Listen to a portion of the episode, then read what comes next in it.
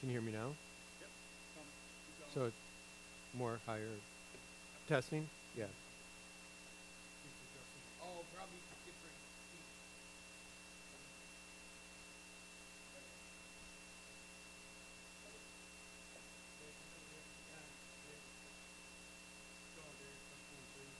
Testing, test, yeah, that's about, testing, testing.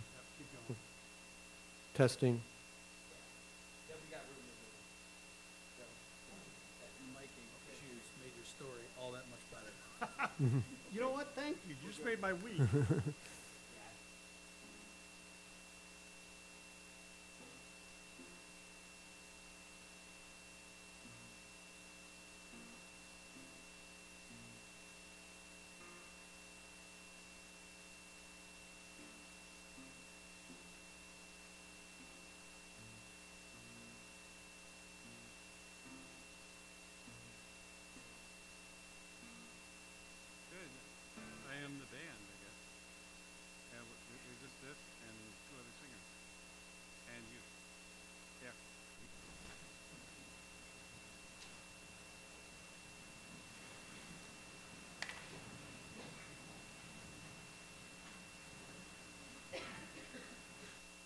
We welcome again Don and Dave to make the presentation tonight of the three tables of Passover, past, present, and future, continuation of what we heard on Sunday, a little bit more history, and of course, the preview of what is to come. So, Don, Dave, let's give them a, a round of applause and a warm welcome once again.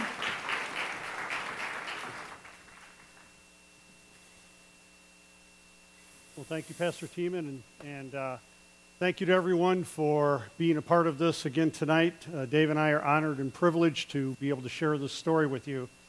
And tonight, um, we are going to touch on the center table, the Seder, Seder table from um, 2,000 years ago, and even before that, as it developed up to what it is today. And many of you were here for this. You saw these elements that were here. And last night, as I had indicated on Sunday, at sundown, Passover began. Millions of Jews throughout the world would have had their table set just like this.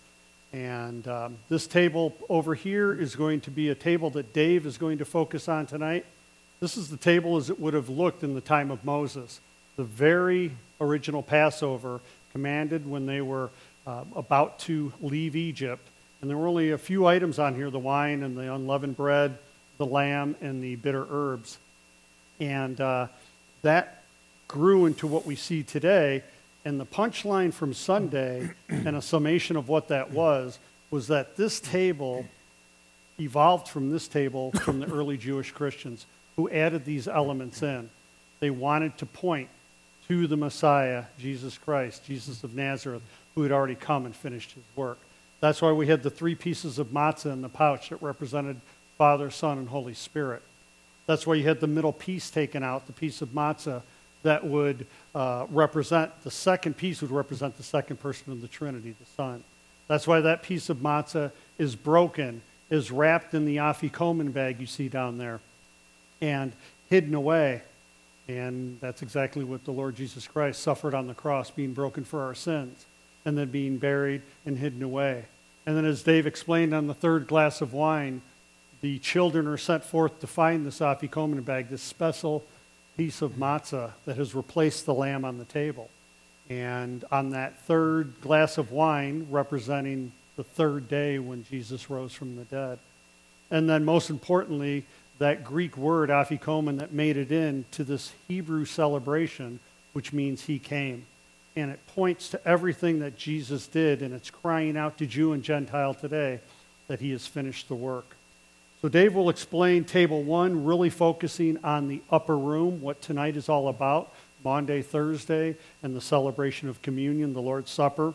And I will then explain and close with the wedding banquet of the Lamb, the, the supper that we will be a part of in the eternal state with our God in his very presence.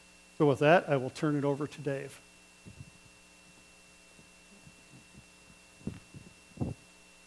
Good evening. it's me again. last time. So, yeah, I'm really excited to be here to build upon the story. There's so much to talk about in this whole event. Um, not enough time to talk about it, but we're going to do our best to, to cover more and build upon what we talked about on Sunday. So, on Sunday, um, for those of you who were here and those of you who aren't, you're getting a letter from the pastor, so just beware. But I'm sure most of you saw this. But on Sunday, what I talked about um, specifically on this table was the origination of the Passover. And not only the origination of the Passover, but how the Jewish families both remem- um, celebrate and remember the Passover. Tonight, I want to bring this to Maundy, Thursday, right? And I want to talk about the origination of Maundy, Thursday, and how and why followers of Christ, us, how, how we, how, why we celebrate um, this event and why we remember this event, why it's so important. So we're going to take sort of a parallel of what we talked about here on Sunday and bring it to Maundy, Thursday on, on this table. So to start with, like the origination of Maundy, Thursday is the same origination of what we had talked about here on Sunday, which is the Passover. The Passover is, in essence, the origination of Maundy, Thursday. And as you recall, the Passover originated um, through, through God, through God's power in his um, freeing the Jews from slavery and delivering them from Egypt. And because of that miraculous event, God had called the Jewish people to remember the Passover. So, in looking at the remembering of the Passover, and which is like you keep hearing like this remember the Passover, remember the Passover, remember the Passover, what I want to focus on here tonight is why. Why was it so important that God had called for the Passover to be remembered? Well, to start with, right, one central reason why God had called to remember the Passover was that the Passover would ultimately foreshadow the coming of the Messiah, right? In, in the manner in which they would foreshadow the coming of the Messiah, um, you know, would be through this remembrance of the Passover. But why was it so important for the foreshadowing of, um, the Messiah? Um, it is, is, it's quite simple. Is that when the Messiah would come, it would be really, really clear and make and no mistake in terms, terms of who the Messiah would be. So in foreshadow, the foreshadow in essence is really sort of stating in, in sort of looking forward to what not only the coming of the Messiah, but what the Messiah's purpose would be when he would come, i.e., again, so that there would be no mistake as to who the Messiah, you know, is when he would come. So getting to the foreshadow. Now, what do I mean by foreshadow? Well, let me share with you the, the foreshadowing piece, and then we're going to continue to build upon that. So the foreshadow is this, right? The foreshadow, as you recall, um, goes back to um, the ten plagues. It goes back to the tenth plague, right? So ultimately, again, as I shared, that God had freed the Jews from slavery and under the rule of, of the Pharaoh. And how did he do this? Well, he did it through a series of plagues. In the first nine plagues that he cast upon Egypt to unharden the Pharaoh's heart didn't do the trick. And finally, it was the tenth plague that did the trick. And the tenth plague, in essence, was the killing of the firstborn Egyptian. And um, to, for, for God to ultimately protect the Jewish families from that tenth plague, he called him to do the following. And in essence, what I'm going to be sharing here sounds the same as it's, it's the same as what I shared before, but the context of what I'm sharing it right now is relative to the foreshadow. So, what he called the Jewish families to do to protect themselves from the angel of death, to protect them from this plague, plague was first, on the 10th day of the first month of the Jewish calendar, the month of Nisan, he called for the Jewish people to take a lamb, a spotless lamb, a lamb without defect. And then he called them, part two, called them to watch over this lamb very carefully to ensure that the lamb that they had selected truly was without defect. And to watch over that lamb for four days. And during that four day time, they would not only make sure that that lamb was out without defect, but they would become emotionally attached to that lamb. So, part three of the foreshadow is that on the fourth day, on the 14th day of the first month of the Jewish calendar of Nisan, and it sounds trivial, but you'll see where this is going, was he called for the Jewish people to take the spotless lamb and kill the lamb, right? A sac- sacrifice lamb. And this would become a true sacrifice to the family. They gave up the best lamb in their flock. They became emotionally attached to this lamb, and now they're called to sacrifice this lamb. And then they were to take the blood of that lamb, spread it over the doorpost of their homes, um, and, and consume, fully consume this lamb that night. And when the angel of death came through town, he killed the firstborn Egyptians, and he passed over the homes of the, of, of the Jewish families. I.e., the last piece of this foreshadow is that this lamb became the sacrifice that created um, a redemption for the Jewish families. So again, so this is the foreshadow. So relative to the foreshadow, quite simply, take what I said about the lamb, take the lamb out, and insert Messiah, right? Take lamb out, insert Messiah, and that's how the foreshadow would be played out by the Messiah. That would be the Messiah's purpose, but at a much greater level, right? He's not only, he's not only freeing, the, the, the sacrifice that would happen through the Messiah would not only be freeing the firstborn Jewish child, but it would be opening the gates of heaven, and through that sacrifice uh, and, and faith would free um, God's creation from, from death. So, so the stakes are, are, are upped through this foreshadow. But it was really, really important that this foreshadow was played out, right? Because, again, there was when the Messiah would come, there theoretically should have been no mistake about his identity. So the last piece about what I talked about on, on uh, Sunday, I'm losing track of time, on Sunday was the fact that the importance of the children playing a huge role in the celebration of the Passover. And that was God's intent. He was very intentional in wanting the, the children to take an active part, to build their curiosity, primarily with the objective such that the Passover celebration that he called them to remember would be passed on from generation to generation. And again, taking the objective in mind, this is for the remembering of the Passover is such that this foreshadow could be passed down from generation to generation up until the time that the Messiah would come. Okay, so now we're going to fast forward here to fast forward five, 1,500 years. So now we're going, going from um, the beginning to 1,500 years, and we're still at this table here, right? So now, uh, so to set the scene, so we're entering Holy Week. This is going to be the last week that Jesus is uh, f- finishing up his ministry. He's going to be sacrificed. He's going to resurrect. This is it. This is it. This is last week. So he's heading to Jerusalem with his disciples. Just before he gets to Jerusalem, takes his disciples aside and he begins to reveal this foreshadow. He tells them, he said, This week, this coming week, or what's about to happen, is I'm going to be sacrificed on day one and I'm going to be resurrected.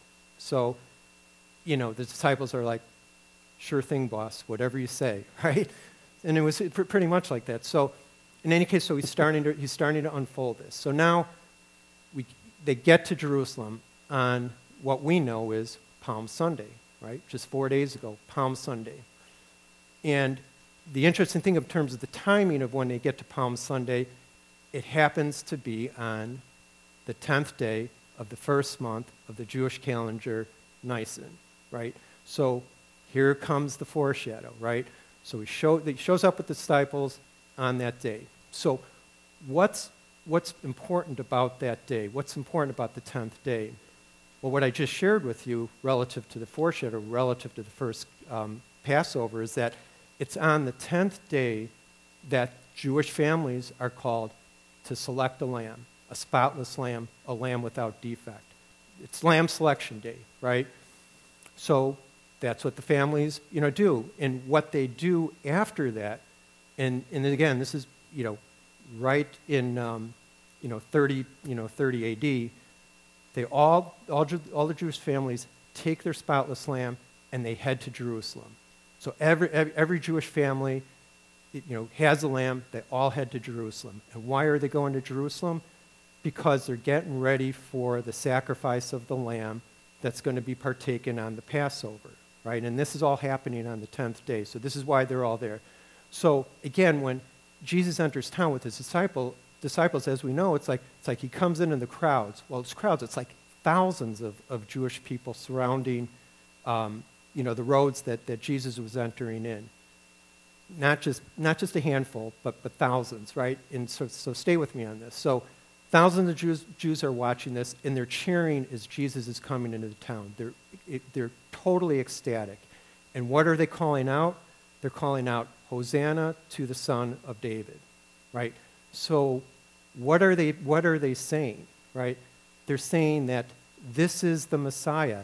This is, because it's Lamb Selection Day, they are now looking at the Messiah, not just a handful of, of Jews, but thousands of Jews, and saying, This is the spotless Lamb. This is the Lamb without defect. They have called out that this is the Messiah. Now, how do I know, or how do we know that, that they're calling out that this is the Messiah? It's when they say, Hosanna to the Son of David. Well, what is the Son of David reference? It's a reference to the Messiah, right? So God had promised, God had promised King David, right, that an eternal king would come through, um, through David, right? So the eternal kingship will, would flow from his bloodline. In, in what is that eternal kingship? It's the Messiah, right? So it's the Messiah would come from the king of David. So when the Jewish people call out, this is the son of David, they're saying, this is the Messiah, right? The, spot, the spotless lamb, the lamb without defect. And they've inspected that lamb for, you know, some time. So now let's, let's move forward now. So four days later, 10th, 14th day, first month of the Jewish calendar, right? What's happening on that day? Passover, right? So now the Passover is being celebrated on this day. So what does Jesus call the disciples to do? He says, okay, go and make preparations for the Passover, right? Because he's going to celebrate the Passover with his disciples that night, the same as all other Jewish families. So, so what do the disciples do in terms of preparing for this Passover? First thing they do is they take a lamb and they head to the Temple Mount in Jerusalem, where the sacrificial system exists, where the lambs are sacrificed. Probably stood in a long line as they went, you know, um, person by person, family by family, but they had their lamb that they were going to be partaking in that night um, sacrificed, right? So, what's the next thing they did? So then they took the sacrificed lamb and they started roasting the lamb, right? Because roasted lamb was going to be eaten at the table that night, um, as in all other Passovers. Then the next thing that they did is that they went to the upper room because they had to make preparations in the upper room. They had to get the upper room ready for this Passover right? And what did they do? They, they first cleaned out all the leaven in the upper room, right? You know, made sure that there wasn't one piece of leaven in there. And what's significant about leaven? Well, leaven is um, the leaven is the is is the elements that or yeast that helps the dough to rise in bread. And yeast in the Bible is synonymous with sin. So in essence, they were going through the room getting rid of all the leaven, getting rid of all the sin in that room. And then they set the table, you know, just pretty much as like what you see here four cups of wine and three food items matzah, bitter herbs, and a lamb. So we got, we got an actual lamb here because that's what was still being served at the Passover table at that time lamb. So now everything's ready for you know, for this Passover celebration. So now, Jesus and his disciples that night sit down and begin to celebrate the Passover in exactly the same way that every other Jewish family would cel- was celebrating the Passover. And so this is the beginning part of that night where they went through the first two cups of wine, they started to retell the story. Um, just as, you know, the retelling of the, the Passover story, which is really how the Passover is remembered they went through it, you know, all the way up until the time of supper, right? Then they had supper, and what did they have for supper? Matzah, bitter herbs, and lamb. So that's that. They, so they so they did it. So they did it exactly the way that it was done for all other Jewish families. Now things change after supper, right? After supper is when the whole Passover celebration forever changes, right? So what Jesus first says, he says to his disciples, he says, Hey, listen, I've eagerly waited to celebrate the Passover with you before I suffer. So, what's Jesus doing right now? He's starting to share the unfolding of the foreshadow. He's starting to share his purpose and his purpose in parallel with the purpose of the Old Testament Passover lamb. Said, so he starts out with that. Then he goes and he, and he takes a piece of unleavened bread and he says, Take, eat of this, all of you. This is my body. Do this in remembrance of me. Right? Then he then took the cup of wine and he said, This is the cup of wine, the new covenant in my blood, poured out for you. All sounds familiar, right? This is right after supper. So what's what's significant about the piece, the unleavened bread that he just called his disciples to eat and and the wine? Well, he's in essence what he's saying is that piece of bread, that piece of unleavened bread, that piece of bread that's without sin is now his body. And then he's talking about his blood, and the combination of his body and his blood was about to be sacrificed. He's calling out that my purpose is here such that I am going to suffer, I'm going to die, but in essence, I'm going to be taking the place of that Old Testament Passover lamb, and my sacrifice is going to have much greater impact, i.e., open the gates of heaven, than this Old Testament Passover lamb. But but that but he's stating his purpose, right? He's clearly stating his purpose, which again is foreshadowed off of the Old Testament uh, Passover. So so he's stating that now. Now what comes next is that the foreshadow isn't quite done. The next thing with the foreshadow that has to happen is what? Is that it's got to be sacrificed, right? So, right, so one, he's declaring that he's the lamb, he's the New Testament lamb, taking the place of the Old Testament lamb. But the Old Testament lamb was sacrificed, and through that sacrifice, there was redemption of the firstborn. He's now declared that he's the Passover lamb, and the very next day, Good Friday, tomorrow, what happens? He's sacrificed. So now, check, another piece of the foreshadow fulfilled. But it ain't over yet, right? Because if everything up until this point that I've shared, where the foreshadow is actually unfolded to this point, if what didn't come next didn't happen, i.e., death was conquered, it, this would be for naught. What happens three days later? He's resurrected, right? Such that this foreshadow, his purpose, is played out to a T. So, what's, you know, we're, so the last couple of things that I want to say then is that I started this of saying, hey, we wanted to talk about Maundy, Thursday, and not only how we believe, or how we follow, but why we follow. So now, how do we follow Maundy, Thursday? How do we remember the Passover? Well, it's the taking of communion every single week, right? That's how we remember the Passover. This is our Passover meal, not that, right? This is our Passover meal. This is how we remember. Now, why is it so important? Like Jesus said in the upper room, do this in remembrance of me. Why is it so important that we do this in remembrance of Jesus because just no different than what I shared before, where I emphasized the fact that in the Old Testament, God had called the children to take an active role, right? Because He wanted the children to become curious, to become intimate with this meal, such that it could be passed on from generation to generation. We, as followers of Christ, are children of God. So, as children of God, what are we called to do? we're called to remember the Passover such that we could pass the good news of what happened to Jesus from generation to generation. So, with no further ado, I'm going to bring Don up and he's going to finish us out. Okay, thank you, Dave. And these three tables culminate in the banquet table the wedding banquet, the wedding supper of the Lamb. And this is the foreshadow that has yet to be fulfilled. It is God's plan for the ages that it will all come to fruition, that each and every one of us will eternally have an intimate love relationship with God. He pictures this in Ephesians 5 for us who are married who understand this. Husbands, love your wives just as Christ loved the church and gave himself up for her, to make her holy, cleansing her by the washing with water through the word, and to present her to himself as a radiant church without stain or wrinkle or any other blemish, but holy and blameless. For this reason, a man will leave his father and mother and be united to his wife, and the two will become one flesh. This is a profound mystery, but I am talking about Christ and the church.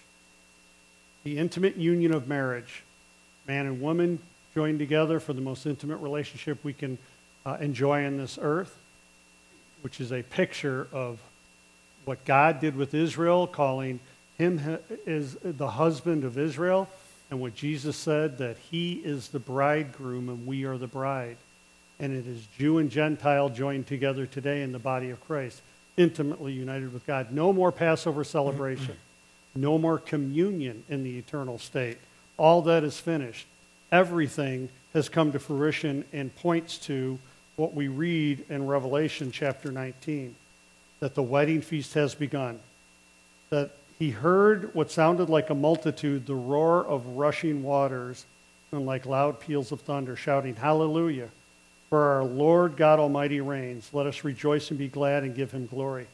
For the wedding of the Lamb has come, and his bride has made herself ready. Fine linen, bright and clean, was given to her- to wear. Then the angel said to me, Write this Blessed are those who are invited to the wedding supper of the Lamb. And he added, Those are the true words of God. And he closes in Revelation chapter 21 And I heard a loud voice from the throne saying, Look, God's dwelling place is now among the people, and he will dwell with them. They will be his people, and God himself will be with them and be their God. The chief end of man is to glorify God and to enjoy him forever. That's what this is saying. Never again the need for Passover, communion, to point to our union with God, but instead we will actually celebrate all of these feasts in that wedding supper of the Lamb in God's presence for all eternity. Thank you for uh, sharing in this tonight. We are now going to have the praise team sing a song while we clear everything out. I've got helpers who are going to come up, and we need to clear these three tables out while they sing the song, and then we're going to continue with the rest of the service, and then we'll strip the altar at the end.